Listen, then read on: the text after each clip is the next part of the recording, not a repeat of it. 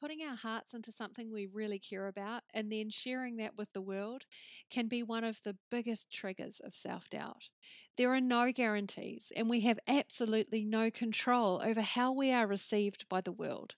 So I just want you to know how grateful I am to you for listening, for commenting, for sending your love for this podcast. I can hardly believe that we've just had 70,000 downloads.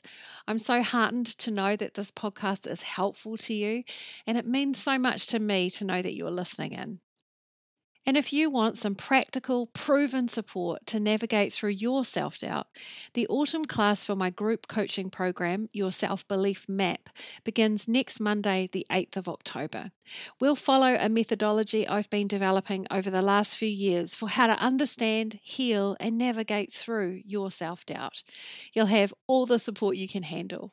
The details for how to enrol are on the Work With Me page on saspetherick.com. Welcome to Courage and Spice, the podcast for humans with self doubt. I'm your host, Sas Petherick, and I'm so glad you're here. Jane Reeves is a yoga teacher and holistic life coach who leads sacred yoga retreats in Italy. She spent more than 30 years seeking ways to develop a practice that brings more light, love, and joy into the world. And because she's such a clever sausage, she's just published a book.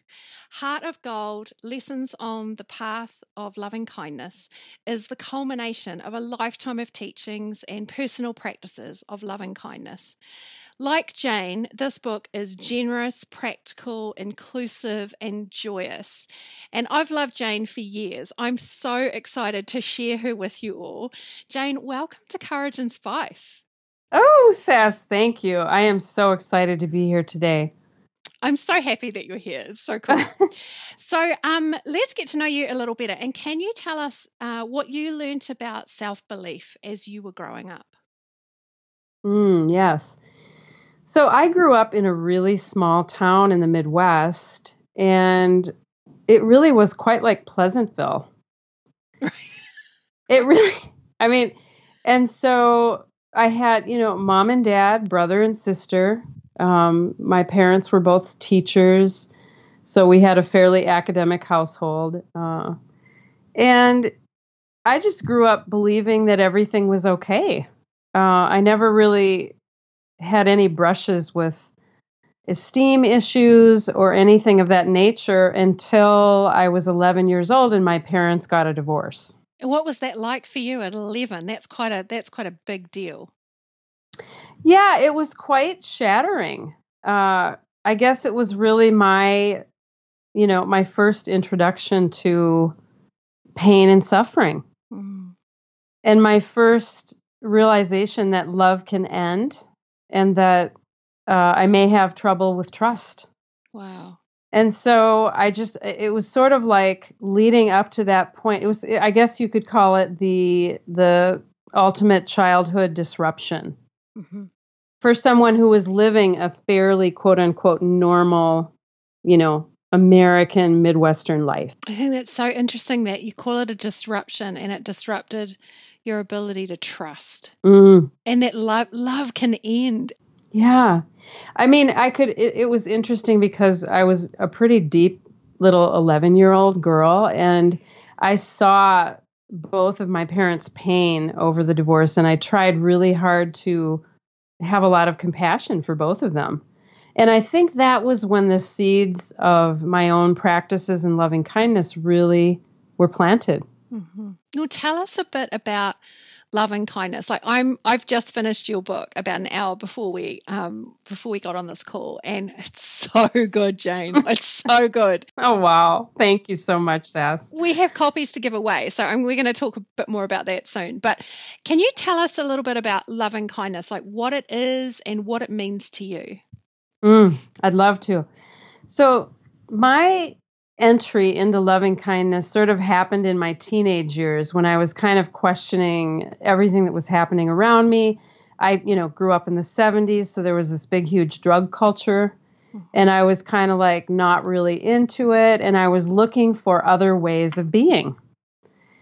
And I was also suffering pretty much because of all the shenanigans that were happening in my family of origin. And so I sort of started studying Buddhism at a really young age. And even though I had Christian upbringing, I was really fascinated by the principles of Buddhism that were really all about just being with reality. Mm-hmm.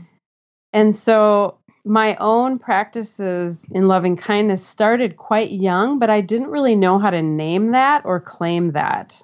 And then as I grew older and my practices deepened, I was able to look back at that and say, okay, that's what that is. That's what that was. And so, really, how I would define loving kindness is that way that we can really hold that tender-hearted space for our own pain and suffering mm-hmm. And come to that place where we actually have compassion for our suffering when we come right up against those edges that are so uncomfortable. You know what you know what i'm saying? I, I think so yeah. Well and and i i think that's the thing that we've talked about as well is this idea that there's never an end to suffering. Exactly. So how does um how does loving kindness help us if there's no end to suffering, if there's no end to that personal pain and where that growth happens? What, how does loving kindness help us?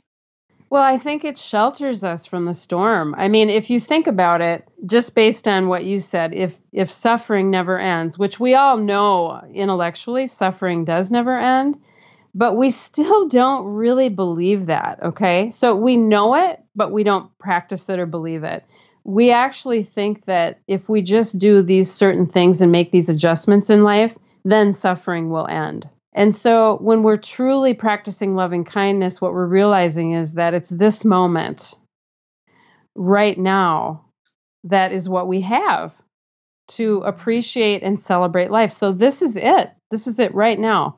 You and I on this podcast right now. This is our life. Yeah. Well, and even just as you're as you're explaining this, I'm thinking about how our entire culture is set up to deny suffering. Absolutely. We're all about the pursuit of happiness and and in western culture that means youth and beauty.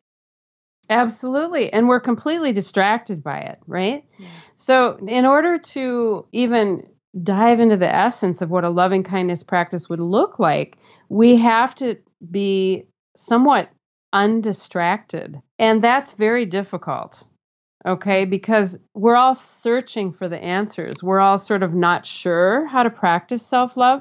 We're reading about it. We're kind of there's some there's some heightened awareness about it, but we're not really sure exactly what it means or how to do it. Mm. And I feel like with loving kindness, its essence is really just sort of coming home to ourself and really checking in and then being able to sit with what's ever happening without numbing out or feeling like we're just terribly broken. Yeah, I think that that has been for me the hardest thing in the world is to just be with myself that has been like that took me most of my adult life i'm pretty i'm it's a practice for me now so i'm just it's a muscle that i've developed mm-hmm. but being able to just be with myself in in the quiet and let everything that's there be there. It's freaking hard work. It's super hard work and it's super profound. Yeah. And i i see this on all of my retreats that are my extended retreats in italy in particular where women will literally come to me on day two or three and, and they'll just be tearful, joyful. And they'll let me know that, you know, Jane, this is the first time in 15 or 20 years where I actually sat with myself. Yeah. And I really was able to listen to what's happening there and not have to skip ahead to the next thing and say, oh, maybe someday I can really know myself. And so, circling back to the question, what is loving kindness? I would say loving kindness is also a way, a way that we we enter into our own domain and who we really are on the deepest levels. Yeah. So as I hear you say that, I just think I just feel really like an ex. If I feel an exhale. Ah, yes, exhale. it's just we're so geared for the inhale, right? Yeah. I mean, even even as a yoga teacher like I, I taught all of my students that you know energy comes in through the front of us through the front of our bodies with our eyes with our breathing with our chest our lungs particularly women are very sensitive around their chest area and it's because we are such a forward motion culture mm-hmm. so we're always receiving from the front in and so it's that it's that heightened sense of stress that's almost like a like an inhale that feels like it can't complete itself mm-hmm. so then when we really pause into the exhale that too is a form of loving kindness because we're coming home to ourselves where there is that sort of feeling of ease or it's almost like sweet relief. It is sweet relief. Mm, yeah. and, and, you know i remember you saying that to me when we practiced yoga together um, that about this front body and how we we take the, in, the world in through our through our front bodies. And I just remember thinking, well, that's a freaking design flaw because that's the softest, most vulnerable part, mm-hmm. you know? And then everything goes to the back and sort of mm. stays there. So we have kind of this yin yang quality that we're always experiencing in our bodies. And so through yoga, we're able to release through the back body all the tension that enters in through the front body. So that's the reason to practice yoga, Sas. Yeah.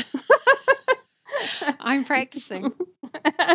really, in all honesty, and I know we we kind of use this phrase quite, we throw it around like confetti, but um, uh, I went to Italy to learn yoga with Jane uh, earlier this year, and it really was life changing. And mm. I've thought a lot, a lot about why it was so, why it changed me. And I think it's because you showed me how to be in my body in a way that felt so compassionate and accepting. There was kind of nowhere for me to hide. Mm, I love that. That yeah. just that means the world to me that you had that experience and that you can express it. Mm, mm. Well, and I was reading this, I loved this line from your book. When we give ourselves permission to receive love, even when frustrations with our practice arise, we experience a softening. Oh, yeah. And I just yeah. love it, gives me chills even to read that because mm. I remember lying on the floor of a wine cellar. and we were practicing hip openers, which I didn't even really know what that was until that moment. And you just said, Let Mama Italy hold you. And I just started crying and I couldn't stop. Oh, that's beautiful. And and there and, was something about that softening, like just to be held, that was so profound. And that is that is exactly what it is that happens in Italy. It is it is the ultimate place for loving kindness. Well, so you talk about this a lot in your book about the relationship that you have with Italy and how it's mm. probably quite uh, it's probably lifetimes old this this bond you have. Tell us a little bit about Italy. Why is Italy so important to you? Mm.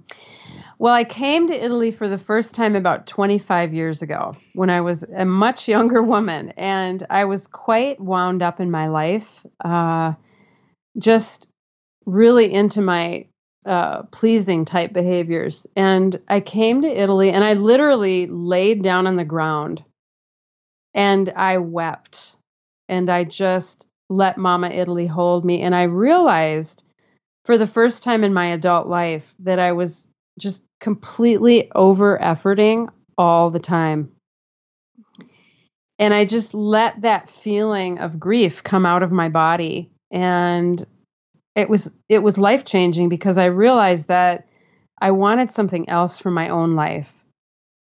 And I realized that I was completely uh, in a, in in good company in this feeling and that I all the women I knew were also doing this as well. Like we were all doing it together. And I wanted to learn how to untether that part about what I was doing in terms of over efforting to get my own happiness needs met. And while I was doing that I was also teaching yoga. And I was yeah. you know what I mean? And so I was meeting I was meeting uh just you know beautiful people in real settings, you know, mm-hmm. people that had heartbreak, people that were recovering alcoholics, people that were uh, dealing with cancer, people that were dealing with their bodies, people that were dealing with all sorts of hurt, pain, and suffering. And it was that was my entry into being a yoga teacher. It was that feeling of really seeing just the woundedness of our humanity mm-hmm. and then really helping people understand how to be able to reflect on their own humanity and to be able to give themselves lots of compassion for their process that to me in that moment in those moments it was loving kindness that was going to be the way in see as i hear you describe this and and you you write so beautifully about this that your relationship with yoga is decades decades old and like you've been practicing since the 1980s um, and yeah. and and i say that because i think it gives some context for those of us who whose relationship with yoga may just be the kind of young, beautiful people on oh, yeah. Instagram. Which, well, yoga is such a weird culture. I mean, yeah, just, but it hasn't always through, been that way. No, no, no. It's gone through so many iterations in the last few decades, but it's, you know, so I've been doing yoga for like 40 years. Yeah. Or or should I say practicing yoga really because it is just an ongoing practice and a way of coming home to our bodies. And if we can just take all the yoga culture out of it and just really get down to the essence of what yoga is, which is really just loving kindness in our bodies. Mm. And so that's what I teach, and that's what I want for yoga. Uh, I tend to have to kind of put blinders on when I look into the yoga culture and how people feel um, almost separated from a yoga practice if they look at it through the, like you say, youth and beauty culture. Mm and there's so much more depth to it if we can just take all that imagery and put it aside yeah and i guess to add to that i i'm all about youth and beauty like i don't want to present an idea that there's something something wrong with that but i think there is a commercialization of yoga that's happened um, and because of that there is this sort of perception of who yoga is for and how you need to look in order to experience yoga. And what I love about the way you teach it is that that is just that doesn't even get a look in. It's nothing to it's nothing to do with how you look. And and I know you said like even the the yoga studio you built mm. from scratch had no mirrors in it. It did not. It did not because I wanted people to feel it from the inside out. So my first yoga studio was called 360 Yoga, and the tagline was Yoga from the Inside Out. Mm. And it it and I did have a lot of young and beautiful people coming to that studio, but still it doesn't it it it all comes together so beautifully when people can really know themselves from that inside out position whether they're young whether they're beautiful what, any any age any condition. What we learn when we practice like that is that youth is about spirit and energy.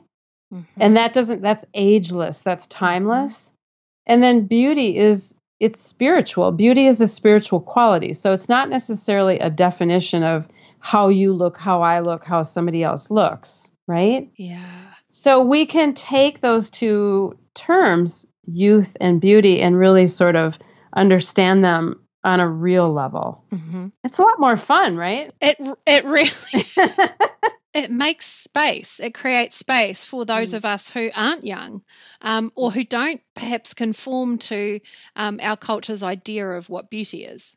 Exactly. Well, Sas, in fact, in most of my yoga classes now, I am the oldest person there yeah. Yeah. as I approach a bigger number in the fall. And so and so for me now as a yoga teacher, I I see yoga as not not like a, oh I wish I could do yoga. I really need to uh, make time for that. For me, it's sort of essential. Yeah. It's almost like brushing my teeth or breathing. Mm-hmm. It's just I have to do my yoga now because it's really just w- what makes my body work every day. Mm-hmm. I love it. Well, and as I'm kind of developing my practice and trying some stuff out, I'm finding that too. Like I actually really look forward to it.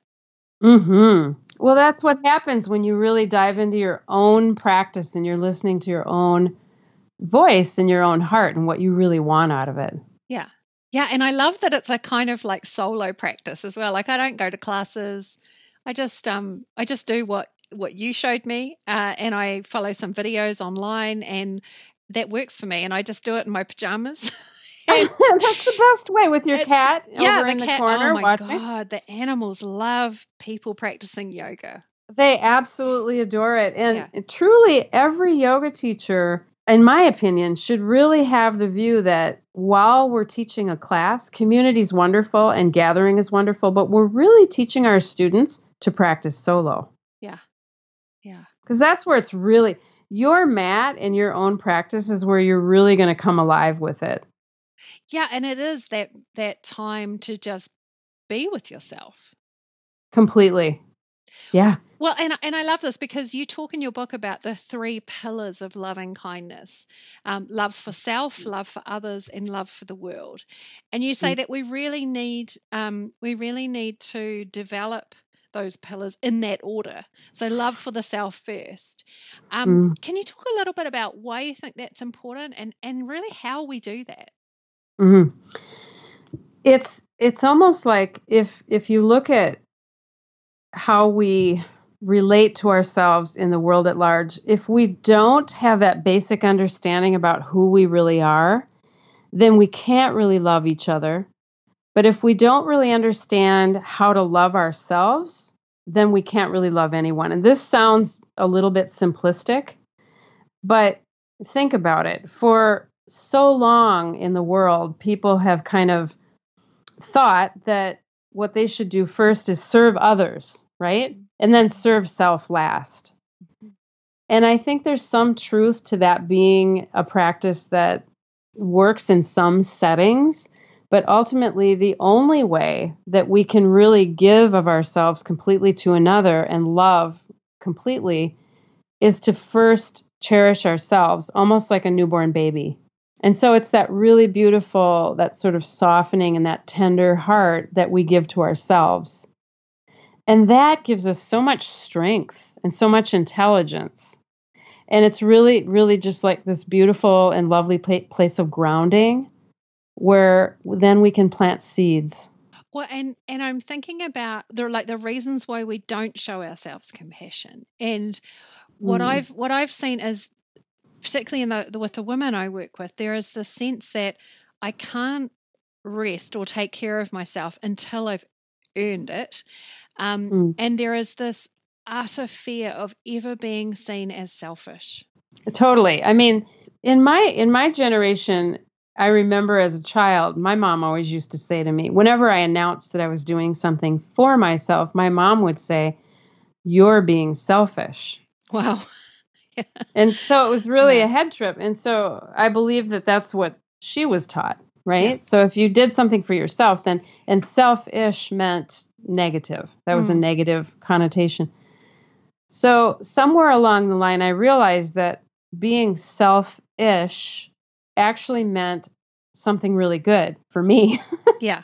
and so, and it didn't mean that I couldn't be kind or generous, right? So, acts of generosity can only come from someone who is selfish enough to take really, really, really good care of their own life. that's certainly something I'm continuing to learn. And this idea that there is always going to be some tension, f- for me anyway, um, between taking care of my own needs and wanting to take care of other people or, or to not have people disappointed in me. Mm-hmm. And, can, and can I just be with that, be with that tension, show myself some love and let it be there? hmm And I mean, it's beautiful. We're not really taught that as children. Yeah.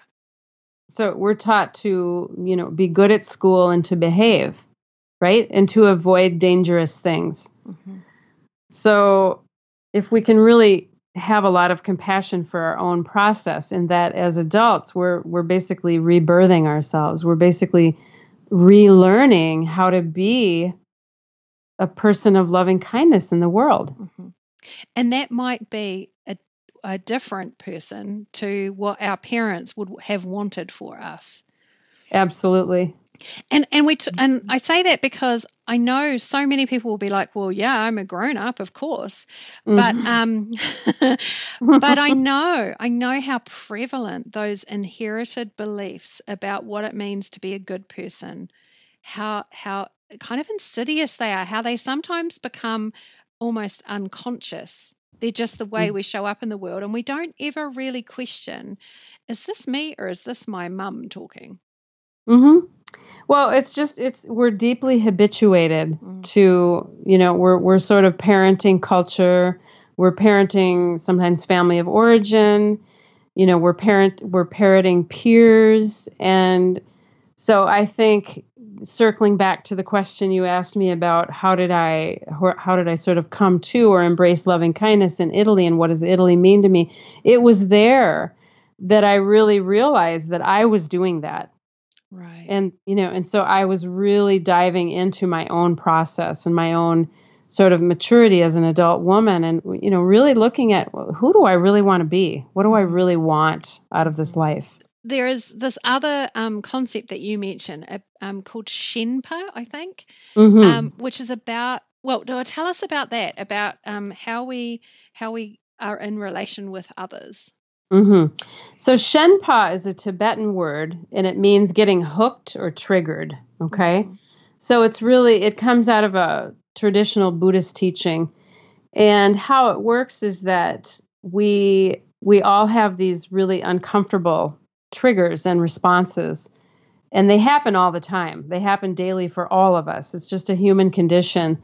And so what happens is the, the trigger comes in and we have in that moment we have uh, just there's literally two or three seconds before we either react which is also called taking the bait mm-hmm. or we can sort of step out of reactivity and do something else so in shenpa we're really learning or training or practicing how to take it into another direction and how to not have that habitual reaction that causes us and usually the people around us more suffering and so this is really at the core essence of loving kindness is that and at the core essence of meditation is that that slowing down process in meditation helps us to really see how we react mm-hmm. and how we cause ourselves suffering. And so, but it's not like a self improvement plan that, ooh, we have to do this now in order to be this. It's more like we're holding loving kindness in our heart and holding that space to just even witness how that process of Shenpa works because this is the thing that I'm finding is that the more I know about loving kindness, and particularly the conversations that you and I have had, is that it's actually quite a proactive and radical way of being in the world. Completely. And I was listening to uh, an interview with Cory Booker on On Being recently. Yes and it was brilliant. Did you listen? I did. I was just I have written that mm. I've just written Cory Booker down on my notepad. That's hilarious. Wow. That's incredible. yeah. So he he basically really says what I believe, which is it's it's daring to practice loving kindness. It's yeah. absolutely daring and absolutely necessary. Yeah. Well, and I love what he says when he is dealing with um, like citizens, constituents who are kind of coming to him and saying, "Why aren't you doing something?" They they have a really like mm-hmm. genuine injustice that they want to let him mm. know about, and he talks about how he just stands there and he listens and he is present to them and the whole time in his mind he is saying i love you i love you i love you mm. i thought that was so powerful and that's that's it's I, I, call, I would call that loving kindness activism exactly Yeah. and so I think a lot of people might think, "Ooh, loving kindness, what does it really mean or uh, is that passive or is it what we call spiritual bypassing?" And I mm. think it's mm. just completely the opposite. Yeah. I, that's what I originally kind of thought it was. I was about like, really? Is isn't this just mm-hmm. a bit wishy washy? Um, mm-hmm. But that idea but, but the spiritual bypass, the, the, that concept is really about it's things like offering other people kind of thoughts and prayers that make us feel like we're being supportive, but mm. without mm. requiring that we get our hands dirty. exactly. right. But loving kindness is actually so active. You are right there with the person. You just don't necessarily believe the suffering story that they are locked into. Completely. And it doesn't mean you're pulling the wool over your or anyone else's eyes about what's really happening in our society. Yeah. You're being with the reality that it is kind of shitty sometimes. There is. And I think for a lot of people, there's so much despair in the world. Mm-hmm. And, you know, I know this in my work as a coach. There's a lot of people that, that are in deep despair. Mm-hmm. And we really need to address that. And as a as a society and a culture, I believe in all of my heart that loving kindness is a way to soften and to heal that despair.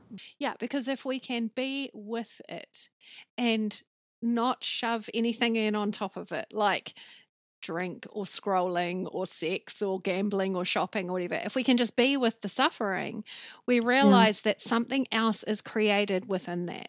It it is, and it creates a feeling of hopefulness. Yeah. And so I don't call it dopey hope. Yeah. It's just hopefulness is that feeling that it's really going to be okay and that we can handle it. And we still need that. I mean, I even though people may say, "Oh gosh, the world is just, you know, it's totally going to hell in a handbasket." We really can't give up. Mm. Right? Yeah, we, we can't there's give no up. planet we, B. we know we can't give up. Yeah. And so to me, loving kindness is a way of not giving up you're reminding me of one of the really powerful moments that kind of knocked me for six actually in um, in Italy, where mm. you shared this idea that you don't really mind what happens. Mm. I love that one. Can you tell me more? Say more about that? Yes, yes, yes.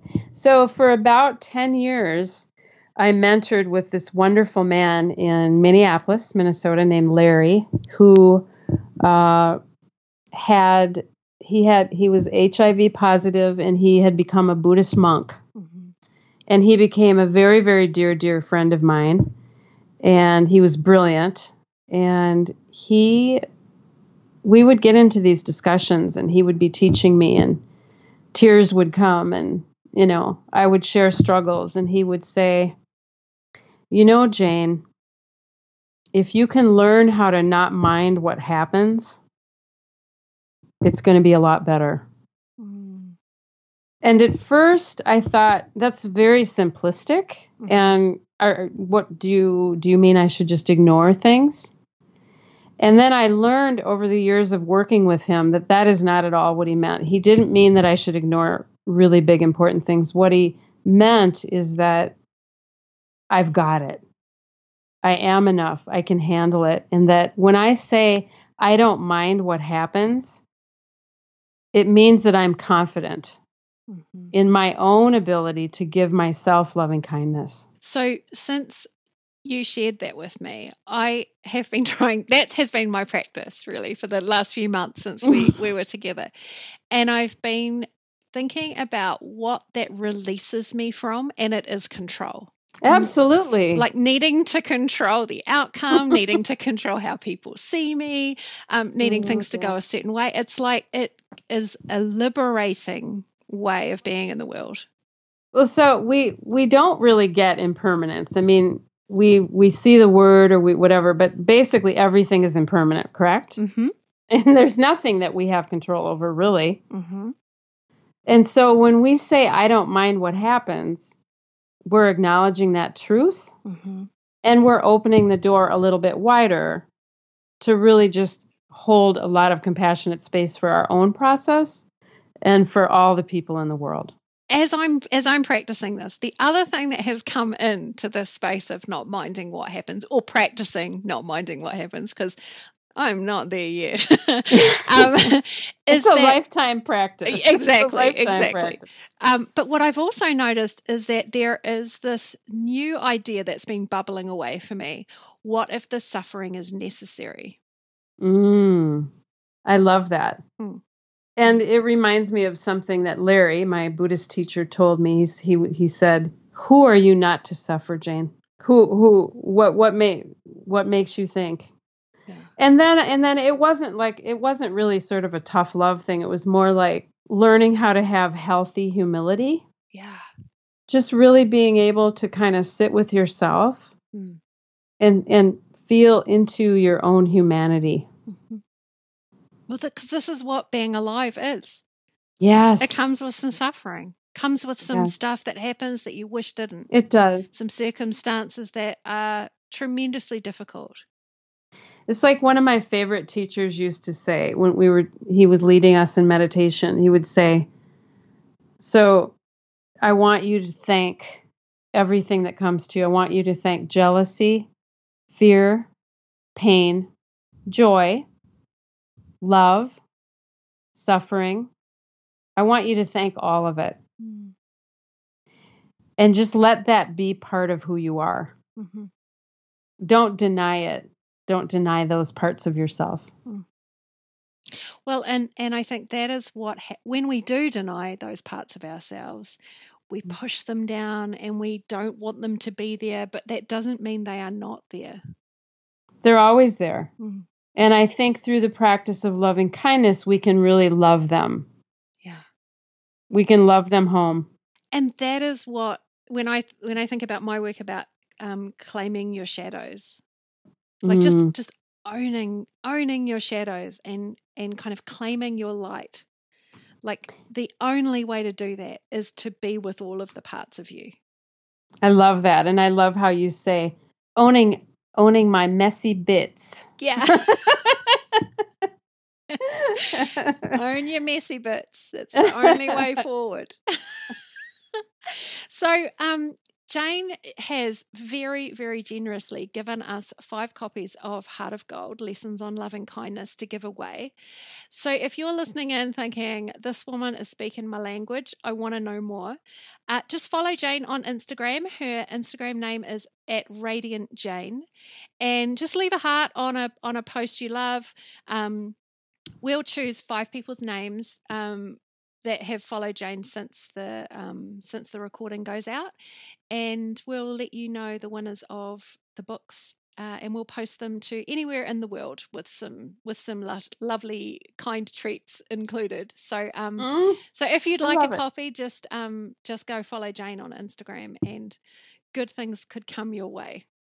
So Jane, I there is a, a, a letter that you write to the readers of your book, uh, and I wonder if, because this book really is, I think it's like a prayer, right? Mm. It, it's like reading a series of prayers. Because oh, I hear your voice reading this to me. and I felt like you were leading me in prayer, and it was mm. beautiful.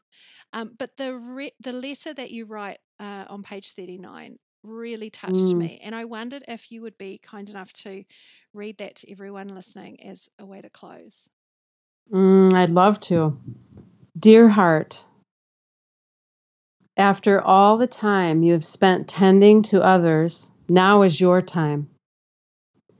You are a magnanimous human being, and you deserve all of the love and tenderness life has to offer. I give you permission to take your foot off the pedal your body won't tolerate the pedal to the floor stress forever. Your life is too precious not to generate more qualities of equanimity. You need cozy little nooks of inner okayness. You need a place for a respite. Where can you rest, dear one? Your life is not a race to the finish line. You are beautiful just as you are. Your heart, your soul, whatever is emerging as you begin to know yourself, it belongs. Nothing needs changing. Practicing loving kindness is not a life change plan. It is already within you. Sit and know that you have everything within you that you need. You are worthy of all the love you can give yourself in this lifetime. You can love yourself without conditions and without limits. You can start right now. When you forget, you can start again. Every moment that you take your gaze inward and love yourself is a moment that you are coming home to your true self, who you really are. And may you know peace in those moments, dear heart. Oh, I'm so proud of you for writing this book. I can't wait for people to get their get their hands on it and um, and to be with oh their messy gosh. bits. oh gosh. Sas, thank you so much. I am so in love with all the work that you do, and it was just such a pleasure to spend time with you and become friends with you in Italy. And I look forward to so much more. And I'm just completely honored that you had me as a guest on your incredible podcast, which I love and have listened to every single episode at least once. oh man, you're the best. Thank you. Thank you so much. You can subscribe, rate, and review Courage and Spice, the podcast for humans with self doubt, wherever you get your podcasts. Thanks so much for listening. I'll see you next time.